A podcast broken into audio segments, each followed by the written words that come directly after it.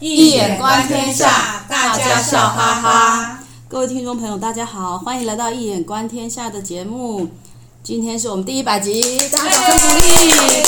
好，听众朋友，各位朋友的支持，跟我们度过了这么，听众朋友跟我们一起度过了一百集，非常不容易。那我是主今天的主持人少霞，在场的我们的学员小蜜蜂，大家好；Cherry，大家好；还有我们最热情，然后最努力、最用心的张医生老师，大家好。好，一开始我们先预告一下，明年一百一十二年，我们一月十四号有一场玄学讲座。老师会讲，张医生老师会讲新的一年教大家如何趋吉避凶，然后现场还有免费的义诊，欢迎大家踊跃报名，在我们节目叙述里面有报名链接，赶快去填哦。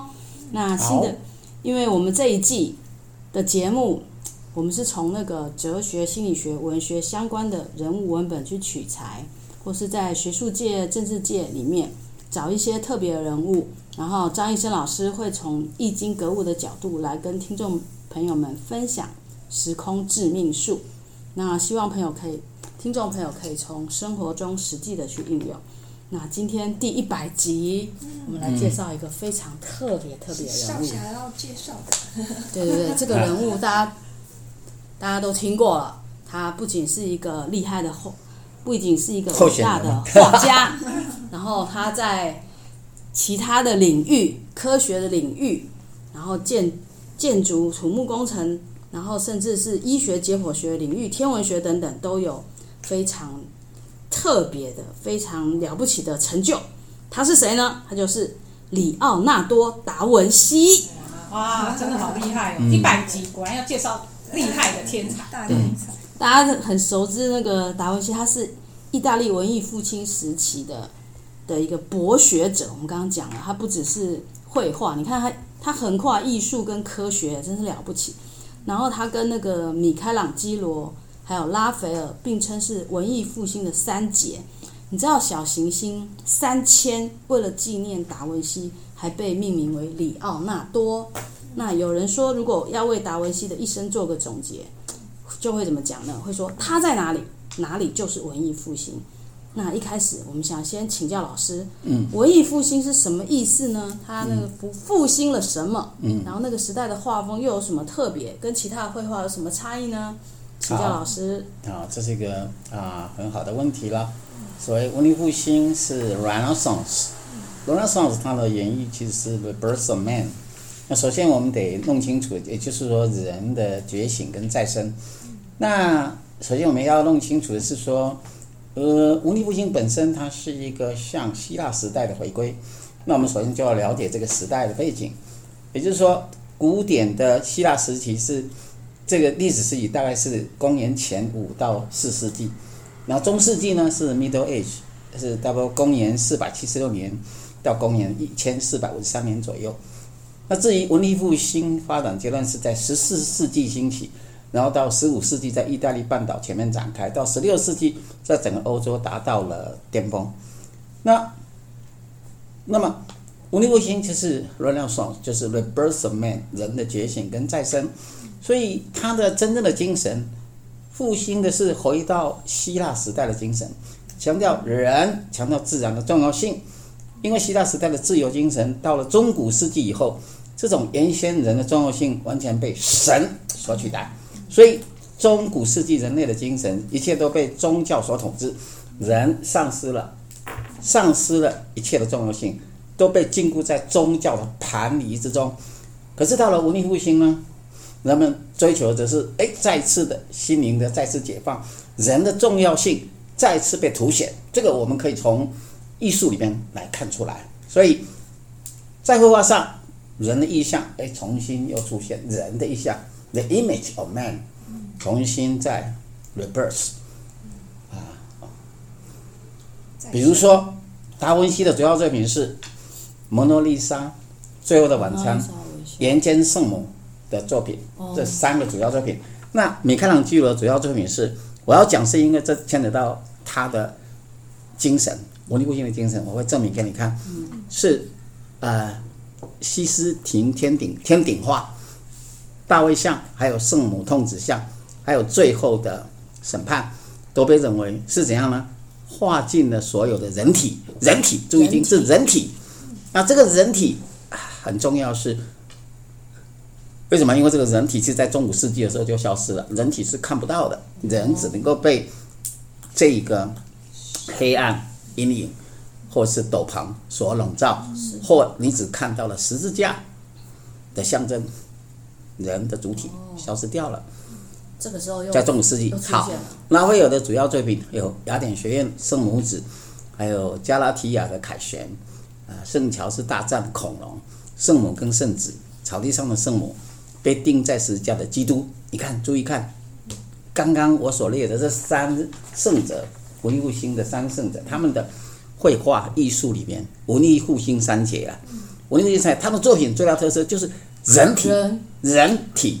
的重要性再度被强调，每你每一幅代表作里边都是以人体为主，这很重要，都出现了人而不是其他，啊，这是非常重要，因为人的再生嘛，the birth of man 嘛，所以叫做 Renaissance，不像中古时期的人的主体性只能被黑暗的阴影所掩盖或转化成宗教符号十字架，啊，这就是文艺复兴它的意思，啊，当然文艺复兴还有一个精神，就是它是一个。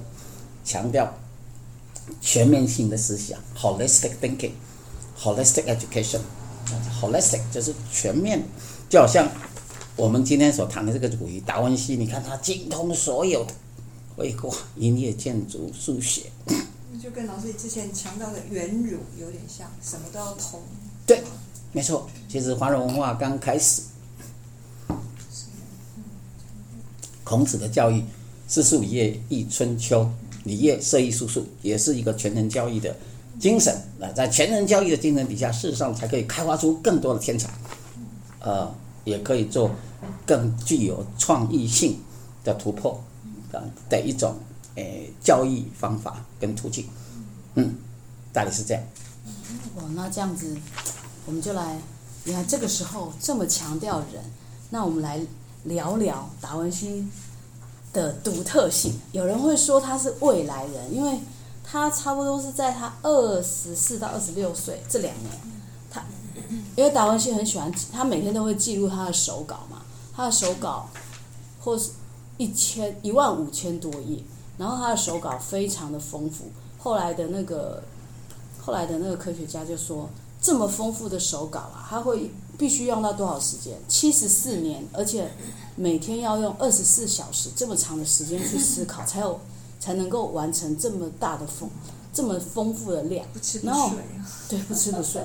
可是他这个手稿不是只有，不是只是他这样子突发奇想，他现在证实在现在这个时代啊，甚至有的都会被证实是可行的。比如说，一因为他是一四五二年出生的嘛，然后他在一四八三年的时候，他那时候就已经设计出直升机了。可是到二十世纪的时候，他这个。他那个他那时候的设计蓝图被认为是这个现在二十世纪直升机那个螺旋桨的原理啊，然后解剖学他也画出，他也是第一个画出子宫胎儿的。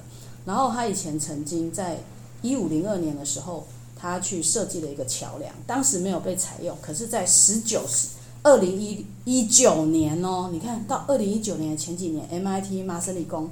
他师生去研究说，他设计的桥梁是可以用的哦，而且会变成是最长的、最长的桥梁，就是等于，嗯，没有错，很厉害吧？他等于是他都超前了，所以爱因斯坦还有像那个超前好几百，对对对，他当所以爱因斯坦会说，如果他当时手稿的东西都可以付诸实现的话，人类科学会提早三十到五十年，然后不止这些，连天文学啊。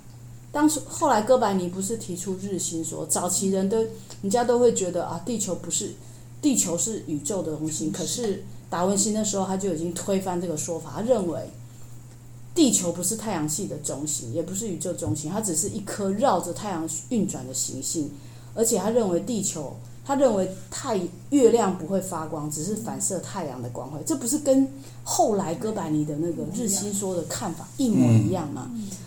就等于是他的，他的他的想法跟他的创意都已经超越当时科技的水平，所以再加上他有两年的时间，就是他二十四到二十六岁这两年，都完全好像人间蒸发一样，没有没有他的任何资料记载，也没有人知道他在哪里。然后这两年一过，他一再出现的时候，他的各种研究或是他的他的作品就哇就突突飞猛进，变得很厉害。所以有人就会说他是他是一个未来人。其实那现在我想要问老师的是，嗯，因为大家众所周知，他是有达文西本身是有非常好奇的那个非常旺盛的好奇心。嗯，那可是老师如果说从一眼观天下的角度来看的话，他为什么他可以成为这么伟大的天才？他天生是有什么特特性吗？那如果说从人眼的角度，因为有人会说啊，是因为他智商高。旺或是好奇心很旺盛，他智商是排两百三，是排名世界第二，比爱因斯坦，爱因斯坦只是第八而已。那有人会说是因为他智商高，会有人会说是因为他的做学问的态度很正确。你看他这么努力，每天都会记录手稿。那如果说从就两个问题，一个是一眼观天下的角度，一个是人眼的角度，你人眼角度就要请教老师啊。你认为人人眼角度不用问我，你已经讲完了。我从一眼观天下的角度来讲，好多种，就是最关键，好最关键。没关系，那就我从一眼观天下，你就会知道了。好，所以从我们这个易学的角度来看啊，也就是我的格物理论来看的话，天才他必备的条件，第一个，如果从符号学的角度来讲，那么他的先天八字当中的神煞贵人星要多，就是贵人星很多了。天才一般来讲，他贵人星多。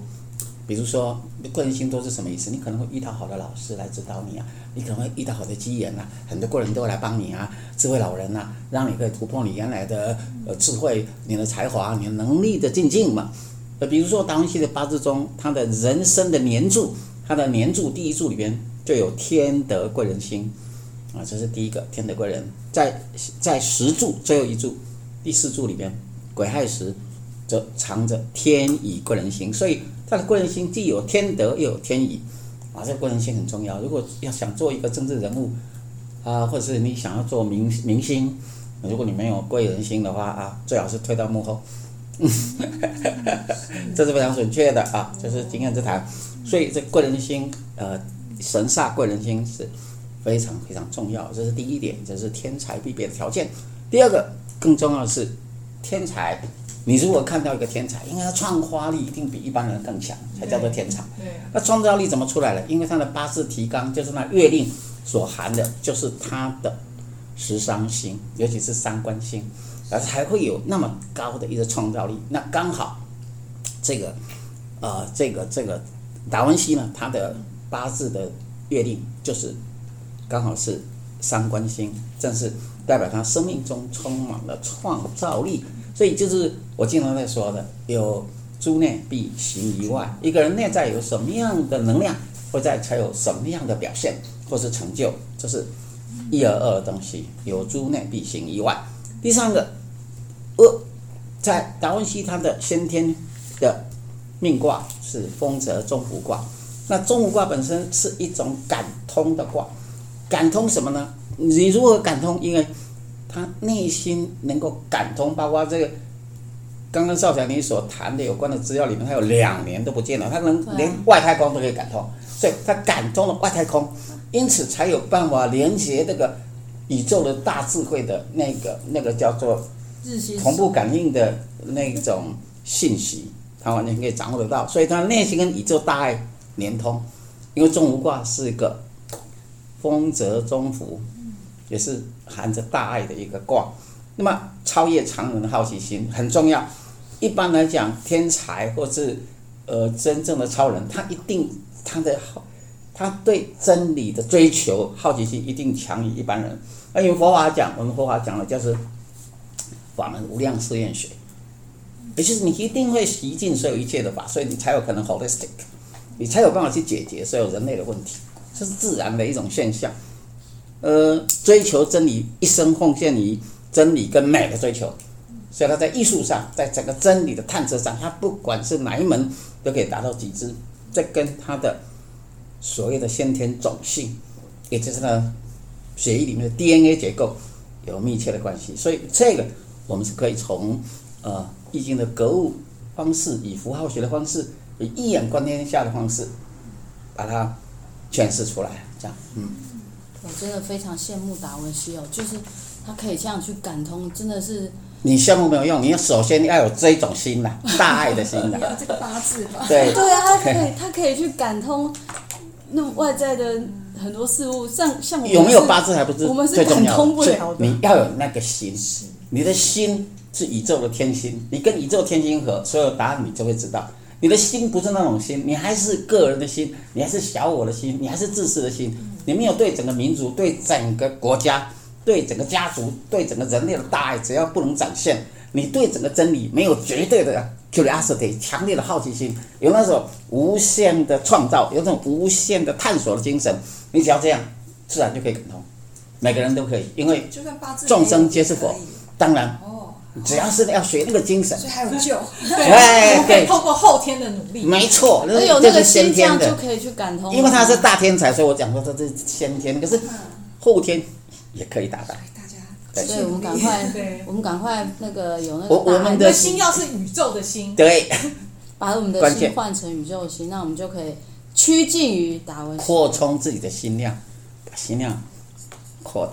那像老师，那想请问一下，蒋像蒋勋他认为说，二十一世纪是达文西的时代，是一个重视创意、理性跟感性兼具的年代。那想请问老师，我们要理性？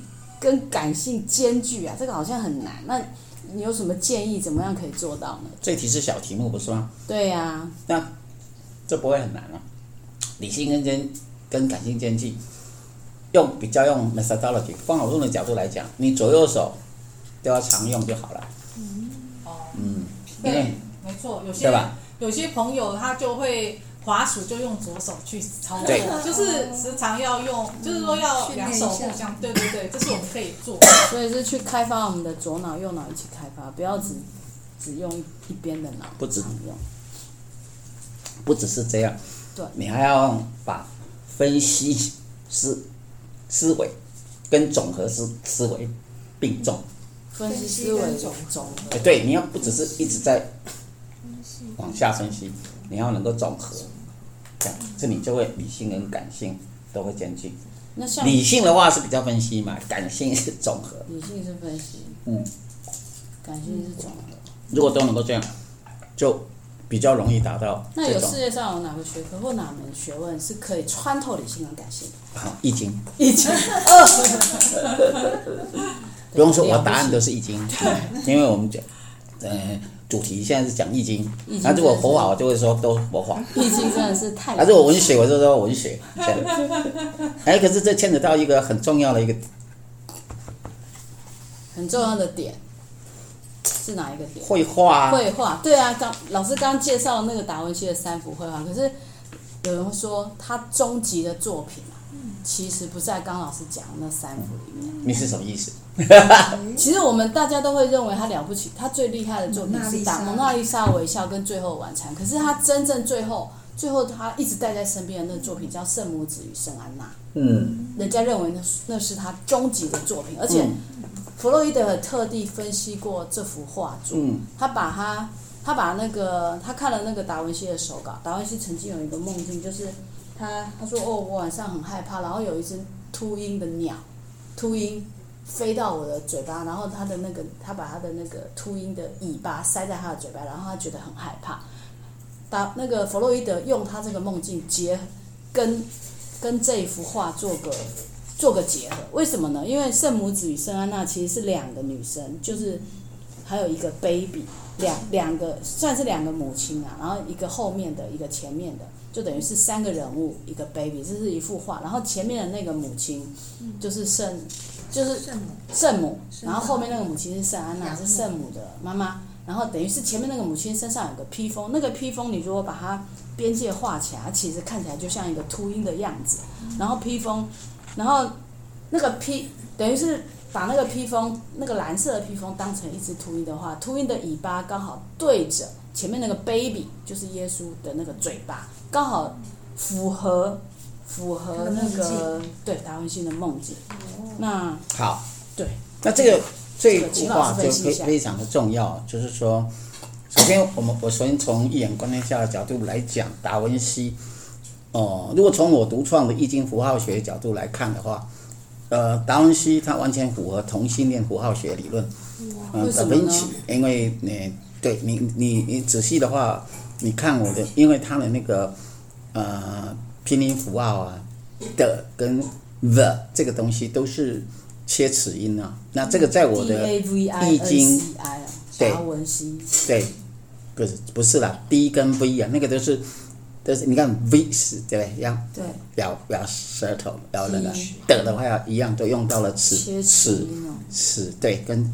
呃，牙齿切齿有关系。那这个呢，这种咬牙切齿的东西都很容易形成同性恋啊。在我的《易经符号诠释学：华人当代格物理论与实践》，各位好朋友可以在我这本啊今年的呃六月份刚出的新书第两百零一页，可以找到这个验证，可以找到相关的这个资料。那么这是第一点，第二点就是。呃，弗洛弗洛伊德呢的精神分析，我个人倒觉得这一这一幅画呢，圣母子与圣安娜，达文西的这个作品，看来好像是这个弗洛伊德诠释梦境解释的最厉害、解释的最好的一个这样子。那么，刚少仔已经基本上解释过的大大致的情况，对，弗洛伊德会认为说，其实。呃，这个呢，跟他的达文西本身他的真正的现实人生有关，这个梦境。关系对因为他在现实人生里面，其实他跟他的叔父同住嘛。哦。对，所以很可能是他本身就是在幼年的时候就已经经历过被他叔父猥亵的这种经验，所以从那个鸟的尾巴去戳那个。嘴巴，baby 的嘴巴，这是一个符号线的 symbolic meaning，象征的意涵，就可以知道了。所以，呃，因此这不是一个他的梦，而也是一个他现实的噩梦。这两个东西是合一的东西。这样，所以他有恋母情节吗？呃，恋母情节有啊，因为他那个绘画里边有两个女人嘛，所以在现实人生里边。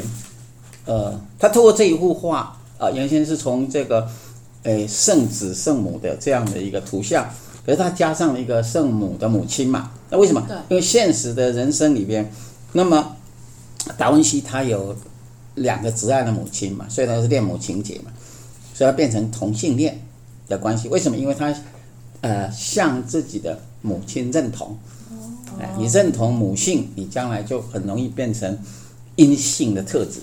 这样，那阴性特质当然也是使他成为同性恋的主要原因。可是老师，我们成长过程当中本来也就是会认同父亲或认同母亲的一些一些行为，或者是那对。可是不是每个人都会认同母亲呢、啊？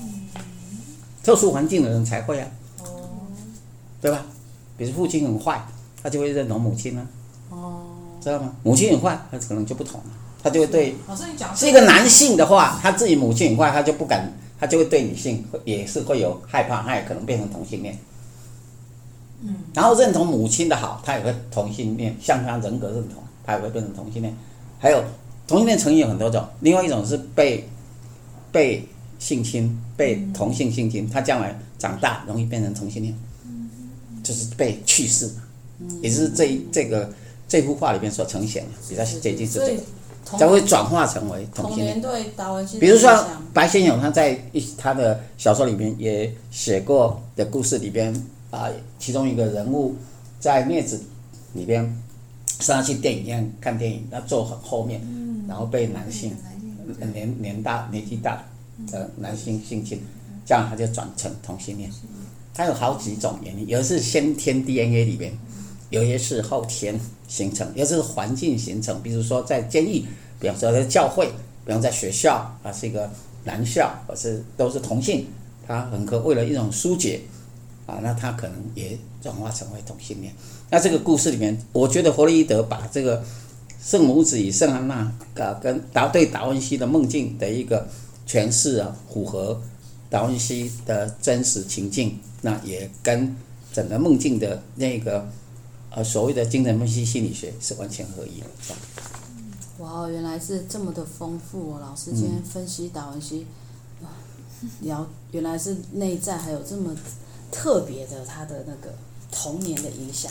嗯、那因为今天节目就到了精彩，讲讲的非常精彩，到这边节目今天的节目差不多要结束了。那再跟大家讲一下，老师刚刚讲的那一本书，就是老师的新书《易经符号诠释学：当代华人格物的理论与实践》。老师刚刚特别强调第。两百零一页嘛，可以找到跟理论同性恋理论理论对，库尔理论，库尔理论就是同性恋理论，同性恋的啊、呃、符号学，可以从中也可以找到哪些人是很可能转化为同性恋，同性恋啊，只要是同性恋，大概查一查都逃不了我书中的理论。理论好，欢迎大家去看看老师的新书。那那个再呼吁一下，一月四号，明年一月四号有一场玄学讲座，那。在那个节目叙述里面就有报名的人节，大家可以去填。我们今天节目到这边结束哦，非常感谢大家的收听，也感谢小蜜蜂、Cherry 还有张医生老师的参与。我们下次见喽，拜拜。拜拜。